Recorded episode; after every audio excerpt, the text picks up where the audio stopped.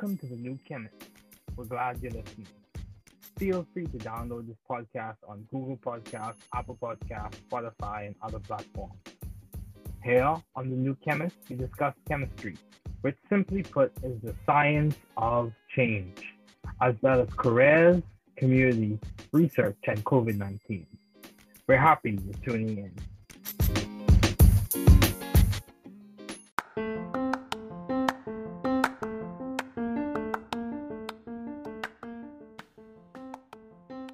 Welcome to the New Chemist Podcast, Season 10. We're glad you're listening. Feel free to download this podcast on TuneIn Radio, Anchor, Odyssey, and Apple Podcasts, and other platforms. On this podcast, we discuss chemistry, which simply put is the science of change. Also, we discuss careers, research, and Nobel Prize laureate speeches in chemistry. We also interview thought leaders, science professors, educators, administrators, and pioneers in their respective fields. Thanks again for listening. Today, we will discuss a portion of the work of Dr. R.B. Woodward and read his entire Nobel Prize lecture in chemistry from 1965. So, some vast facts about Dr. Woodward. The Nobel Prize in Chemistry was awarded to Woodward in 1965. He was born in April uh, in 1917 in Boston, Massachusetts. Died in July 1979 in Cambridge, Massachusetts. At the time of the award, he was at Harvard University. The prize was awarded for his outstanding achievements in the art of organic synthesis. Key takeaways. So I'm going to read these key takeaways before we begin reading the speech um, so that you have these key points to note and to understand and also to take record of. So, what is cephalosporin? Cephalosporin C, as discussed in Woodward's speech, is a product of the metabolism of Cephalosporium acremonium, which is a type of fungi. What is penicillin G? Otherwise known as benzyl penicillin or benpen, is, according to PubChem, a broad spectrum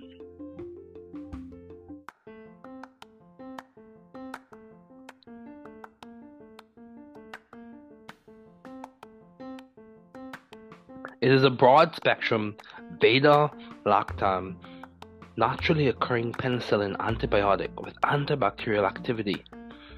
Penicillin G binds to and inactivates the penicillin binding proteins, PBPs, Located inside the bacterial cell wall, inactivation of PBPs interferes with the cross linkage of the peptidoglycan chains necessary for bacterial cell wall strength and rigidity. This interrupts bacterial cell wall synthesis and results in the weakening of the bacterial cell wall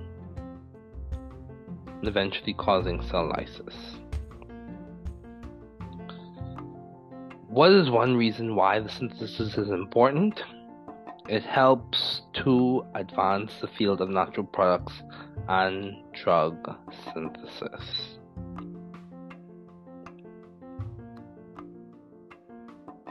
So, we're going to read R.B. Woodward's speech entitled Recent Advances in the Chemistry of Natural Products. It was a Nobel lecture given on December 11th, 1965.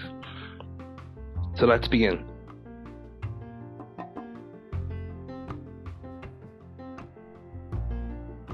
The Nobel Prize in Chemistry for 1965 has been awarded for contributions to the art of chemical synthesis. It gives me much pleasure to record here my gratification with a citation, which probably which properly signalizes an exciting and significant aspect of synthetic activity. But that aspect is one which is more readily and I dare say more effectively exemplified and epitomized than it is articulated and summarized. Having here this morning the responsibility of delivering a lecture on a topic related to the work for which the prize is awarded, I have chosen to present an account of an entirely new and hitherto unreported investigation, which I hope will illuminate many facets of the spirit of contemporary work in chemical synthesis.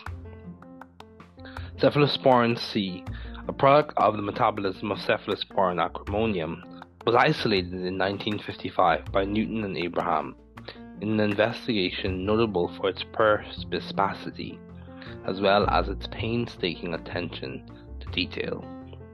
The investigation of the structure of the metabolite was successfully concluded in 1961 through studies in which both chemical and X ray crystallographic techniques were employed.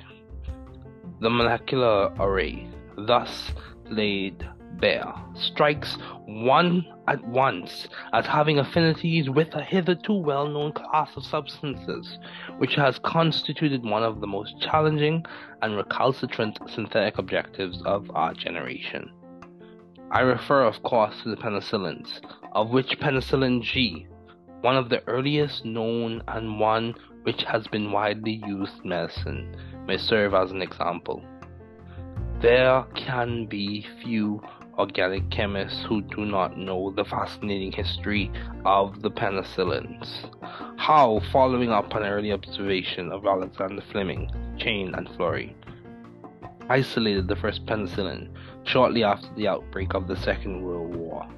How the powerful practical data of those trying times led to the establishment of a mammoth British American program which had as its objectives the determination of the structure and the synthesis of the penicillins. How? The chemical investigations, and especially the X ray crystallographic studies of Dorothy Hodgkin, conquered the structural problem, and how, despite the best efforts of probably the largest number of chemists ever concentrated upon a single objective, the synthetic problem had not been solved when the program was brought to a close at the end of the war. Many chemists continued to be fascinated by the problem, and some were willing, were still willing, to gamble their skill against its obstinacy. In 1959, after more than a decade of intensive investigation, John Sheehan succeeded in the development of methods by which penicillins could be prepared by total synthesis. That these methods have not come into practical use does not detract from this major achievement, but only emphasizes that the challenge presented to the synthetic chemists by the penicillins has not been exhausted. A parenthesis is probably desirable at this point in order to allay some concern among those who have not been initiated in these matters. I have used the plural term penicillins because nature provides several closely related substances, differing only in the acyl group attached to the nitrogen atom, which is itself situated A to the lactam carbonyl group of the general structure. Furthermore, chemists have found ways of removing these acyl groups from the natural representatives of the class and attaching entirely new and different groupings to the nitrogen atom thus freed. In this way, Many hundreds of artificial penicillins have been prepared.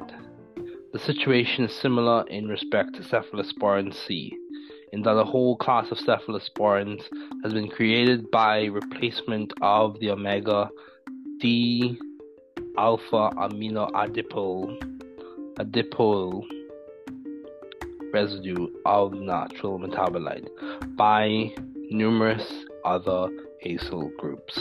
In both classes, the penicillins and cephalosporins, some of the derived substances possess properties which confer on them special utility in medicine. Thus, cephalosporin C itself possesses antimicrobial activity of a relatively low order of magnitude, which, however, early attracted special interest because it persisted against organisms which had become resistant to the penicillins. In some of the derived cephalosporins, this especially interesting aspect of the antimicrobial activity is retained, while at the same time the level of activity is much heightened. Further, the activity extends over the range of gram negative and gram positive organisms. Consequently, some of these substances, of which cephalothin 4 may serve as an example, have already achieved utility in medicine as broad spectrum antibiotics of low toxicity effective against penicillin resistant organisms.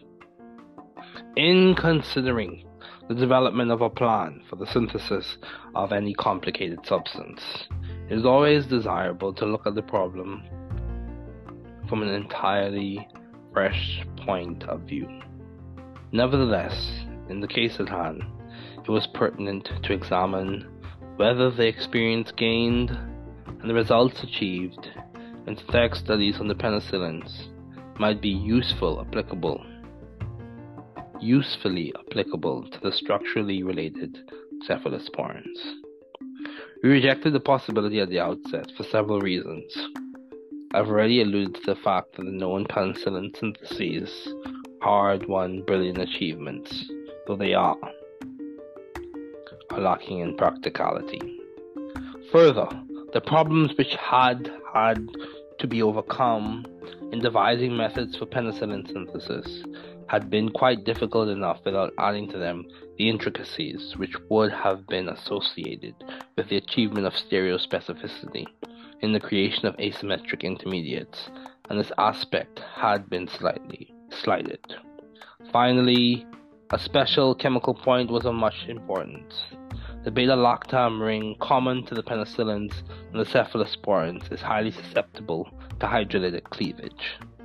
In the case, for example, of penicillin G, the product of this hydrolysis is the penicilloic acid. The synthesis of penicilloic acid and its analogues, at least by non stereospecific methods, was a relatively simple problem, and by far the largest number of attempts to synthesize penicillins, and the only successful ones involved the deceptively simple task of removing the elements of water from penicilloic acid analogues with the closure of four-membered beta-lactam ring.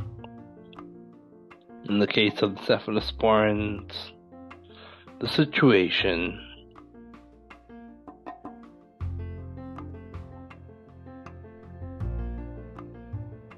the situation is strikingly different.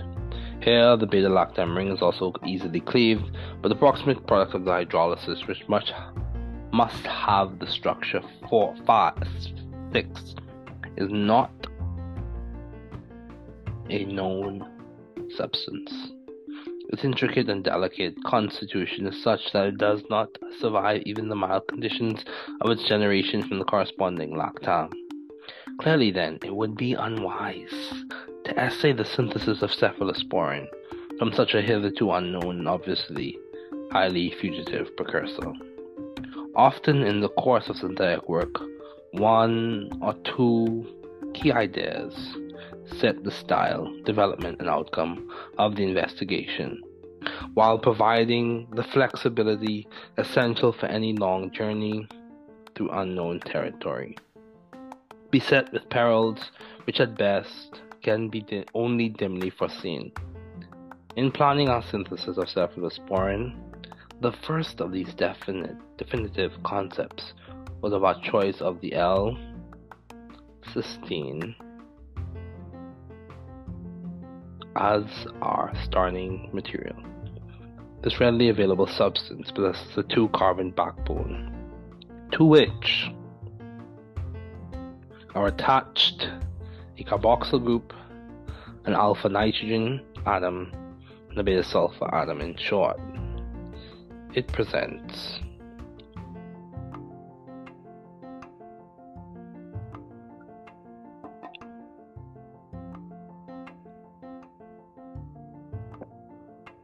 in ready-made fashion. A large portion of the crucial substituted beta-lactam moiety of the cephalo cephalosporins. Furthermore, it is optimally active, and the groups arranged about its one asymmetric carbon atom are oriented in an absolute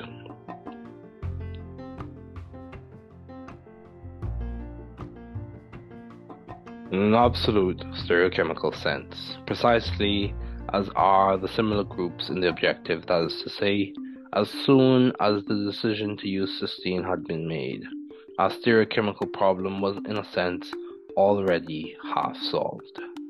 Since the cephalosporin nucleus contains only one further asymmetric center. On the other hand, advantageous as this choice obviously was in many ways, it was also clear that associated with it was a special problem, which could by no means be viewed lightly.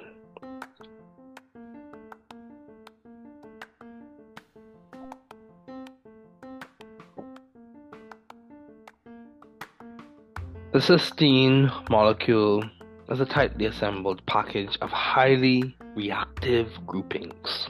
The amino group, the sulfhydryl group, the carboxyl group, and the alpha-methine group. Each possess characteristic features chemical reactivity. And represent points at which ready? Modification.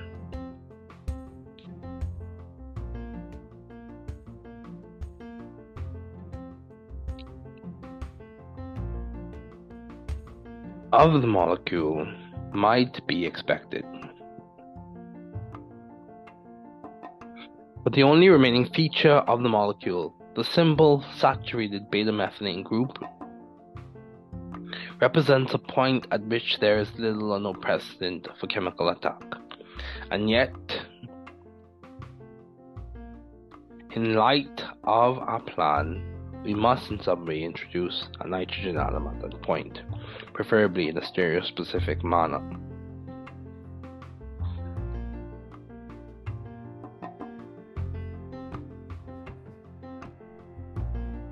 Further, even assuming that a method should be discovered for overcoming the defenses of the molecule at that strong point, it was clear that we should be dealing with intermediates containing two electronegative atoms bound to the same carbon atom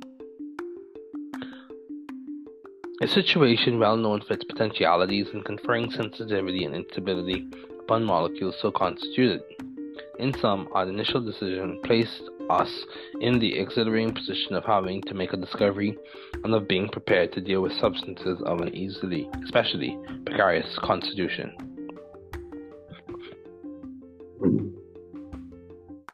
Our first actual operations consisted quite naturally in so modifying the cysteine structure as to depress the reactivity of the amino sulfhydryl and carboxyl groups.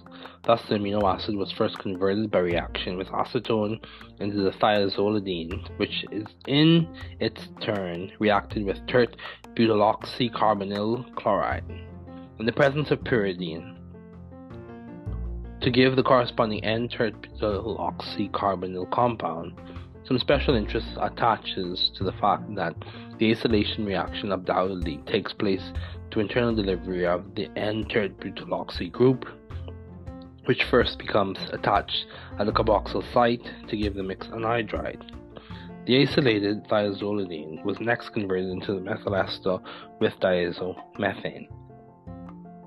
These three simple changes had sufficed to convert the cysteine molecule into one whose methylene group might now enjoy a far better relative position in respect to reactivity as compared with the same grouping in the original cysteine. But they also served another function. By incorporating the methylene group in a ring, and thereby rendering rotation about the alpha beta carbon carbon bond impossible, we had set the stage for bringing about transformations at the methylene group in a serial stereospecific manner. I shall not detail here the many weapons which were brought into play against that still expectedly recalcitrant methylene grouping. It to say that the protected ester reacted with S excess dimethyl azodicarboxylate at 105 degrees during 45 hours to give the hydrazodiester an almost quantitative yield. It is of special interest that we have been able to assemble evidence which suggests that this novel reaction involves initial attack of the sulfur atom upon the azo grouping,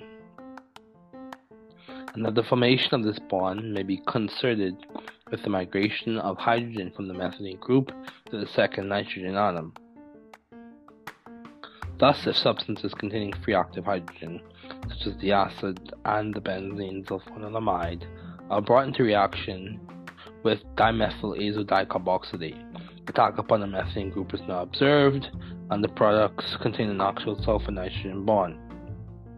Further, we have been unable to observe an intermolecular version of the reaction, for example, with the corresponding with the compound. A circumstance which we connect with a very unfavorable geometry, in this case, a transition state in which hydrogen moves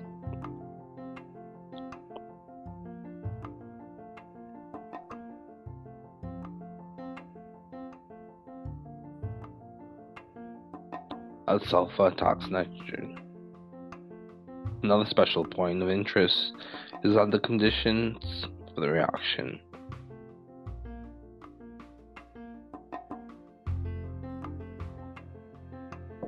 Simple though they are, must be adhered to rigorously. At lower temperatures, reaction is too slow to be useful while if the temperature is raised only a small amount.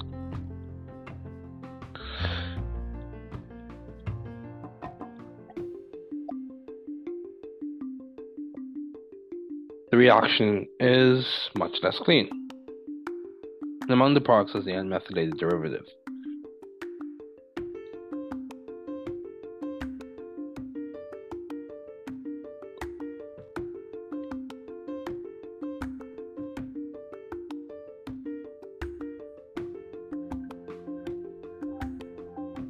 In any event, the new reaction was propitious in that we had achieved substitution at the desired site, and in that the newly attached grouping was one which might be expected to exhibit selective reactivity.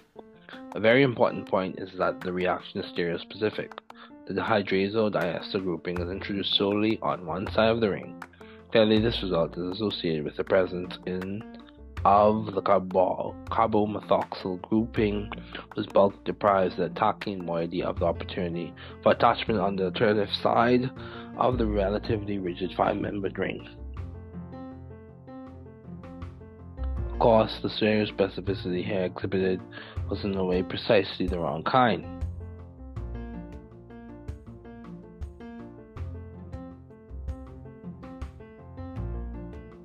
Since what we required was the introduction of a nitrogen atom on the same side of the ring as the carbomethoxyl group.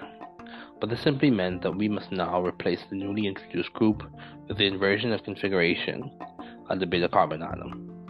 A task which we might have taken in hand with little apprehension had it not been for the presence of the sulfur atom, whose attachment to the center at which inversion was required might render invertible intermediates non existent or malefactory. When the hydrazo diester was oxidized in boiling benzene for two hours, using somewhat more than 2 moles of lead tetraacetate. The resulting reaction mixture was treated with the excess anhydrous sodium acetate.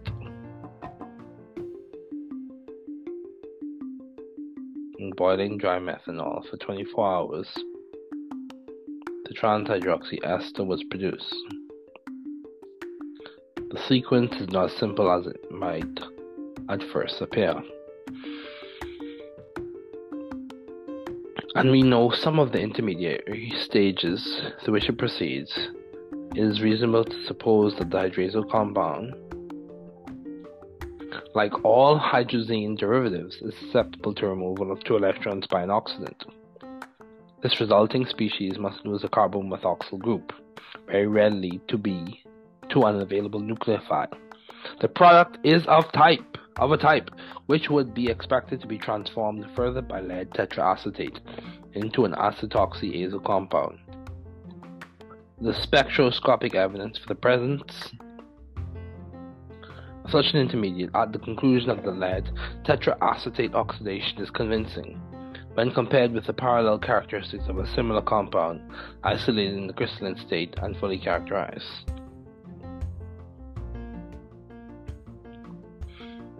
After oxidation of the sulfonamide, the next change is the loss of a second carbomethoxyl group. Again, under nucleophilic attack, followed by loss of elementary nitrogen and the accession of a proton to the beta carbon atom. The final change is a simple base catalyzed methanolysis of the acetoxy group. Special note should be made of the fact that these transformations involve a replacement at an asymmetric center. This replacement is stereoselective in that by far the major product is the trans acetoxy ester, without the bulk of the adjacent Carbomethoxyl group plays its role in forcing the acetoxy group into a more spacious location. Nonetheless, a small amount of cis ester is produced, but for reasons which will be developed shortly, this minor departure from stereospecificity is corrected almost at once. The very existence of the trans hydroxy ester deserves special comment. It should first be noted that its structure was established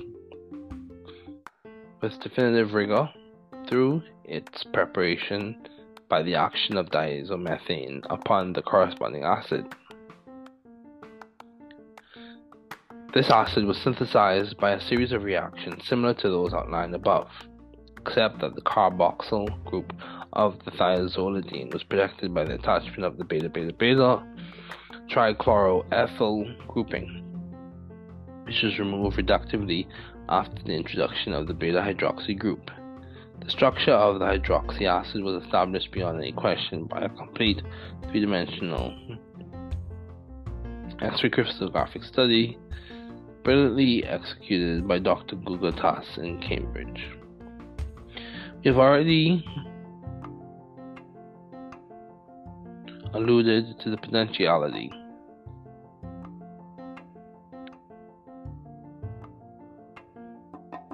Potentiality for instability inherent in the attachment of more than one electronegative uh, one electronegative atom to the same carbon atom, and it will be useful at this point to illustrate in some detail the factors which might have hurled us from the plateau on which we are now standing. Thus, the hydroxyester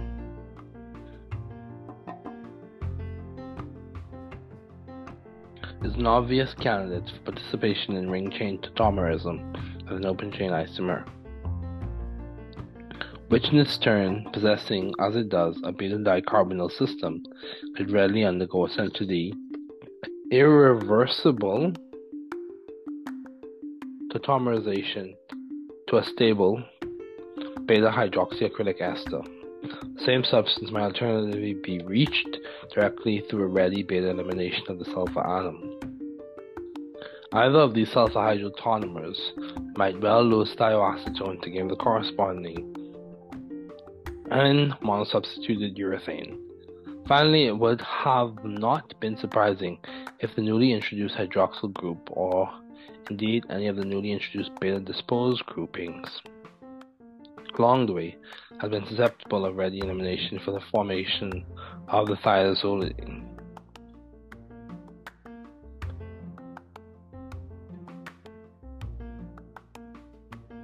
The hydroxyester is, in the event, a stable manipulable compound that it does not too readily succumb to these potentialities for its self destruction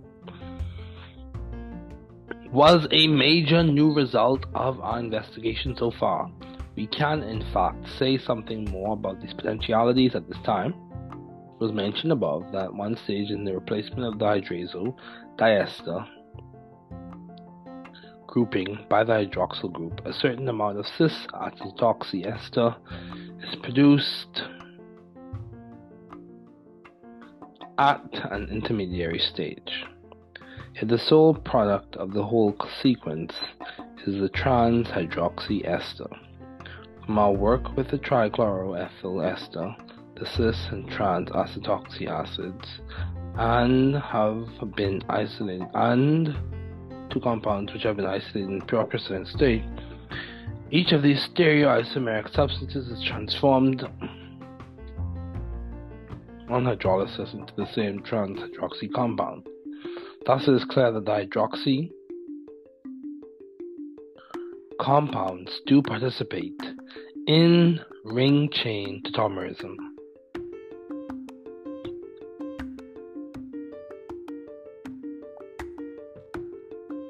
But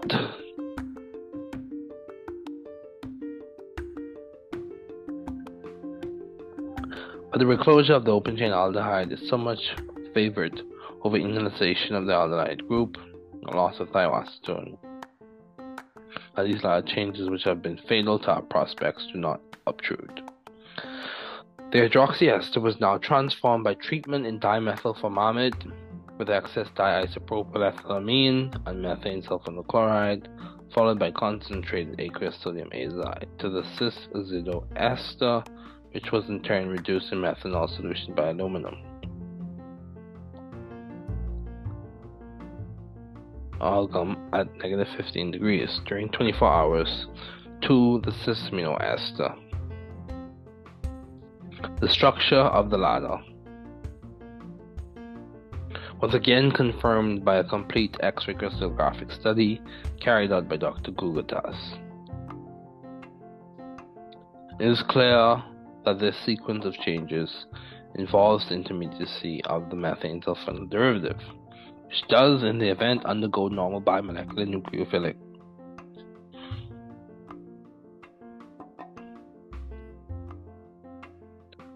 displacement with inversion in the classical mold attacked by an acyl ion.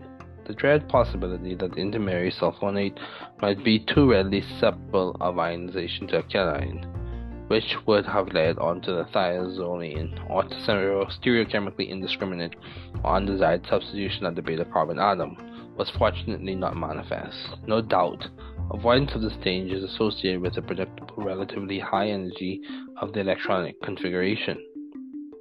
At this point, we have succeeded in the major objective of introducing a properly oriented nitrogen atom into the beta position of the cysteine moiety. In short, the entire stereochemical problem presented by the cephalosporins had now been solved. It is appropriate here to introduce the second of the key ideas upon which a general plan was based.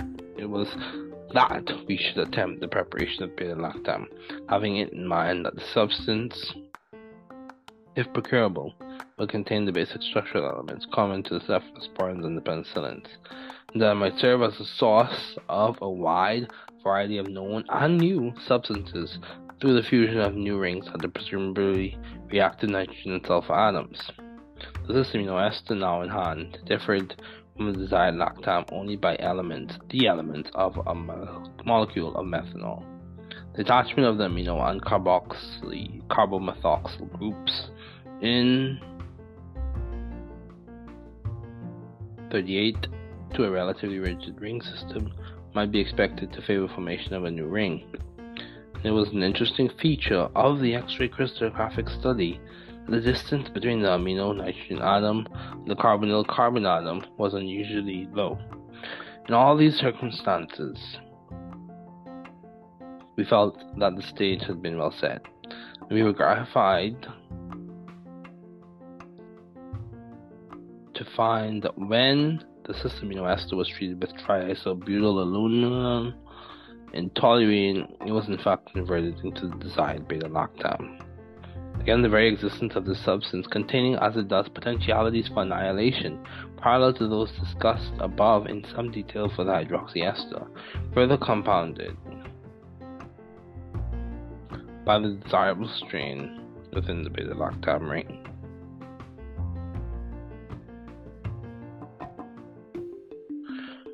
Represents a major result of our investigation. In view of the importance of the intermediate,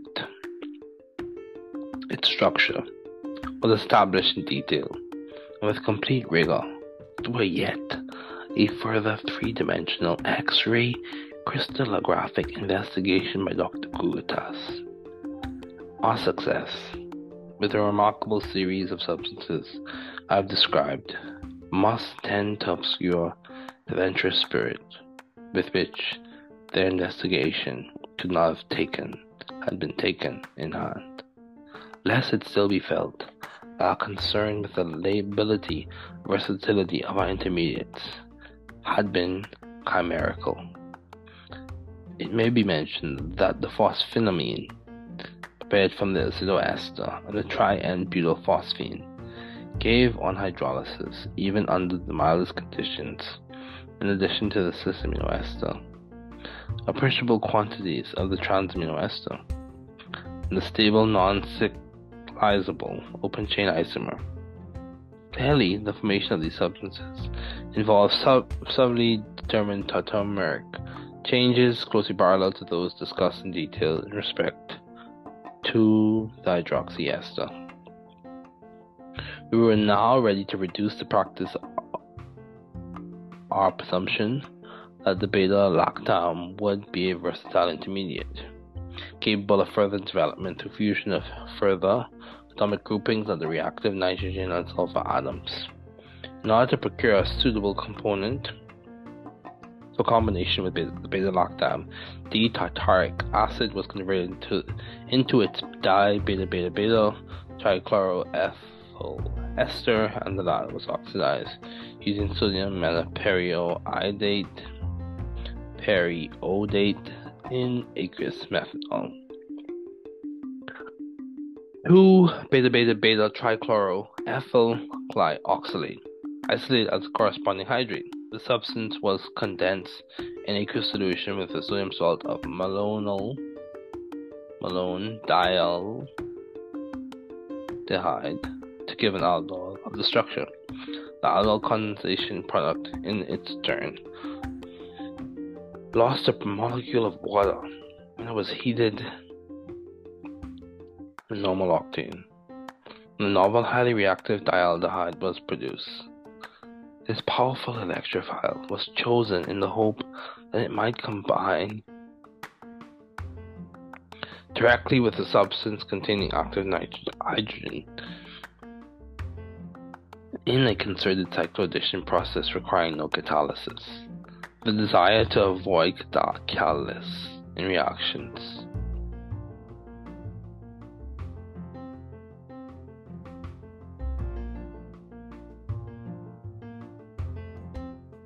in reactions involving the beta lactam was of course a consequence of our apprehension that such substances might well mobilize one or more of the capacities for self-destruction inherent in the intricate construction of our key intermediate. In the event when the beta lactam was heated the dialdehyde and normal octane at 80 degrees during 16 hours, combination took place in the desired fashion and the adduct was produced the latter, in its turn, when allowed to stand in trifluoroacetic acid at room temperature during two and one half hours, was transformed to the aminoaldehyde. The general nature of the processes involved in this latter change is clear. In particular, the crucial closure of the new six-membered ring is a consequence of the attack of the strongly electrophilic carbon atom of a protonated carbonyl group upon the nucleophilic sulfur atom. This course of the ancillary changes need not be specified in detail. A number of more or less equivalent schemes may be considered, among which those portrayed in 53 and 54 should be included. A special point is that the amino group, which is ultimately freed, very probably appears at some time during reaction as a corresponding Schiff base. We have found that Schiff bases are readily cleaved in trifluoroacetic solution. In any event, from the practical point of view, it was most gratifying that the protecting groups, that is, the N tert butyl oxycarbonyl group and the bridging isopropylidene group, which had so well served their several purposes, were now no longer wanted to remove concomitantly the crucial formation of the newly six-membered ring. Mention should be made at this point of a special stereochemical detail. The adduct contains one asymmetric carbon atom, in addition to those present in the beta lactam, The combination reaction gives both of the a priori possible products, which had which have been separated and carefully characterized. Although the matter is under active study, we cannot as yet make rigorous stereochemical assignments for the two isomers. In any event, the point is not an, important one from the practical point of view, and as we shall see shortly, asymmetry at the center under discussion is expunged in subsequent operations. The aminoaldehyde was next isolated in benzene solution. With thiophene to acetyl chloride in the presence of pyridine, and the resulting amide was reduced using diborane in tetrahydrothioane solution to the alcohol. The latter was acetylated normal way with acetic pyridine to give the isocephalothin beta beta beta trichloroethyl ester. In turn, this beta gamma unsaturated ester was smoothly equilibrated with the corresponding alpha beta unsaturated isomer, cephalothin beta beta beta trichloroethyl ester, when it was allowed to stand in anhydrous pyridine solution at room temperature for three days. Also, the beta gamma unsaturated isomer is favored in this equilibrium. The two isomers were found to be readily separable by chromatography and silica gel. The conjugated ester was now reduced by zinc dust in 90 degrees aqueous acetic acid at room temperature and cephalothin was obtained. The properties of the synthetic substances were identical in all respects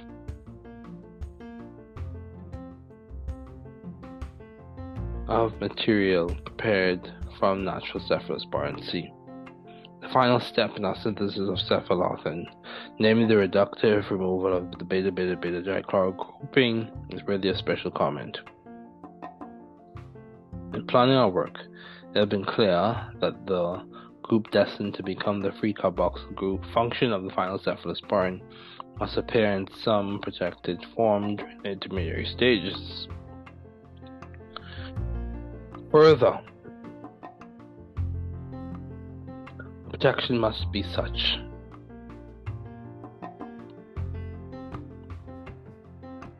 that could be removed without doing violence to the highly sensitive beta lactam ring, which is especially prone to hydrolytic attack. Some years before in Cambridge, Mr. Kohler, faced with a not dissimilar problem at my instigation, investigated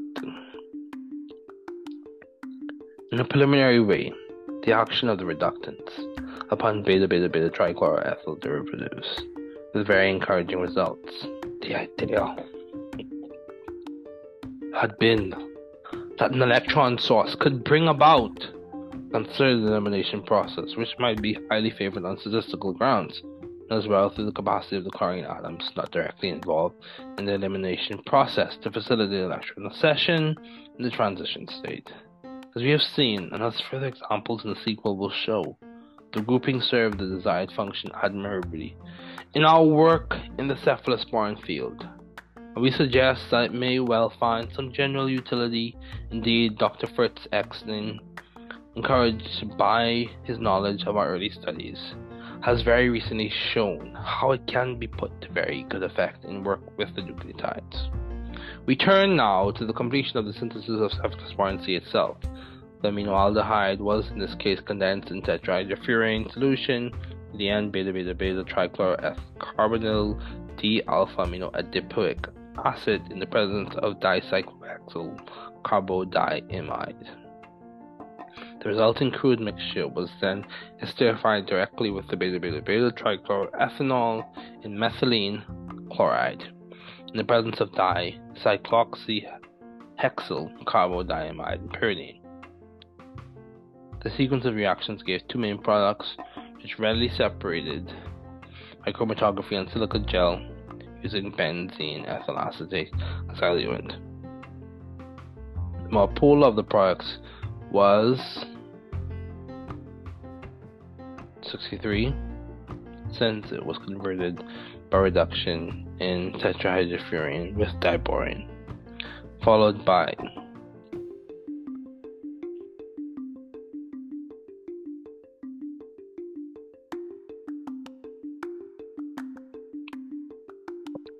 acetylation with acetic anhydride, pyridine to give the beta gamma unsaturated ester.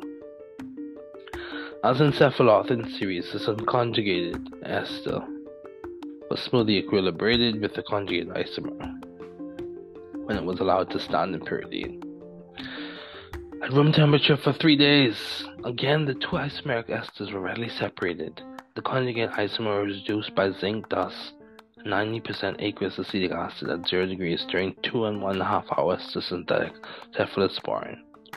The identity of the synthetic material was in this case established through examination of its paper chromatographic behavior in several systems as well as through observation of its antibacterial activity against Neisseria catarrhalis, Alcaligenes faecalis, Staphylococcus aureus, and Bacillus subtilis. Further synthetic crystalline barium salt with identical in optical and stereoscopic spectroscopic properties with the salt of natural cephalosporin C. It remains to express my very warm appreciation of the privilege of having been associated in the work which I have described with an outstanding group of colleagues at the Woodward Research Institute in Basel, Doctors Karl Heusler, Jacques Gosteli, Peter Naegeli, Wolfgang Oppolzer, Robert Ramage, Subramania Ranganathan, and Helmut Vorbruggen are those whose high experimental skill and unflagging spirit brought this investigation to its successful conclusion, and I am glad to have this opportunity to express my admiration for their achievement. Okay, so everyone, that was a dramatic reading. Uh, however, that was done intentionally make sure that I didn't lose anyone due to the longevity or the duration of the text. And we're also trying to implement uh, more engaging content that combines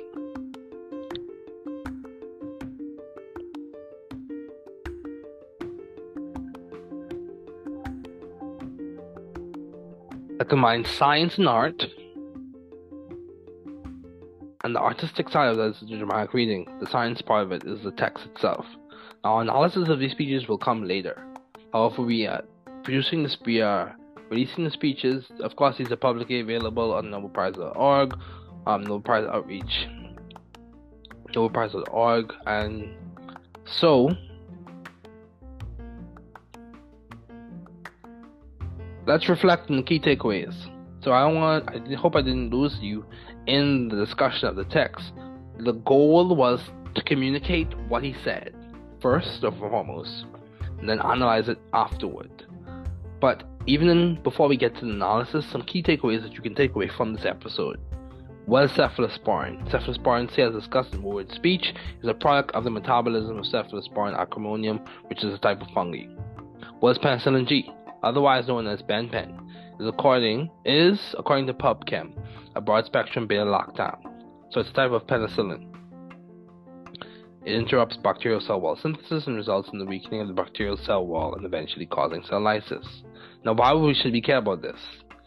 Now, this cephalosporin synthesis, the total of cephalosporin, see, it was so pivotal. It helped advance the field of natural products and drug synthesis. Woodward did a lot of good work we could talk about the Woodward Hoffmann rules. One of the things I did my undergrad thesis on was Woodward's collaboration with Albert Eschenmoser to map out the synthesis of vitamin B12. Woodward did a lot of significant work in the field of chemistry and other areas as well. So it's worthwhile to read his speech, make sure that it's understood, and then analyze it afterwards. So once again, you have it. This is the New Chemist podcast We're glad you're listening. Feel free to download this podcast on TuneIn Radio, Anchor, Odyssey, and Apple Podcasts, and other platforms. On this podcast, we discuss chemistry, which simply put is the science of change. Also, we discuss careers, research, and Nobel Prize laureate speeches. We also interview thought leaders, science professors, educators, administrators, and pioneers in their respective fields. So, thanks again for listening. So glad to have so many listeners out there. Um, so this today we discuss Woodward's work. Please note that ideas and perspectives reflect those of my guests, and guests there was someone from the past, Dr. Woodward, um, my guests, and I. Thanks again for listening.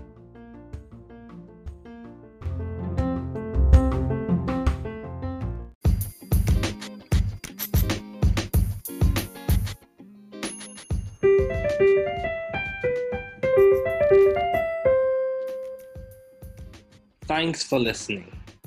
We're glad you were able to tune into this podcast. Once again, this is The New Chemist, where we discuss chemistry, which simply put is the science of change, as well as the other sciences, careers, community, research, and COVID 19. Thanks again for listening. Note the views on this podcast represent those of my guests and I.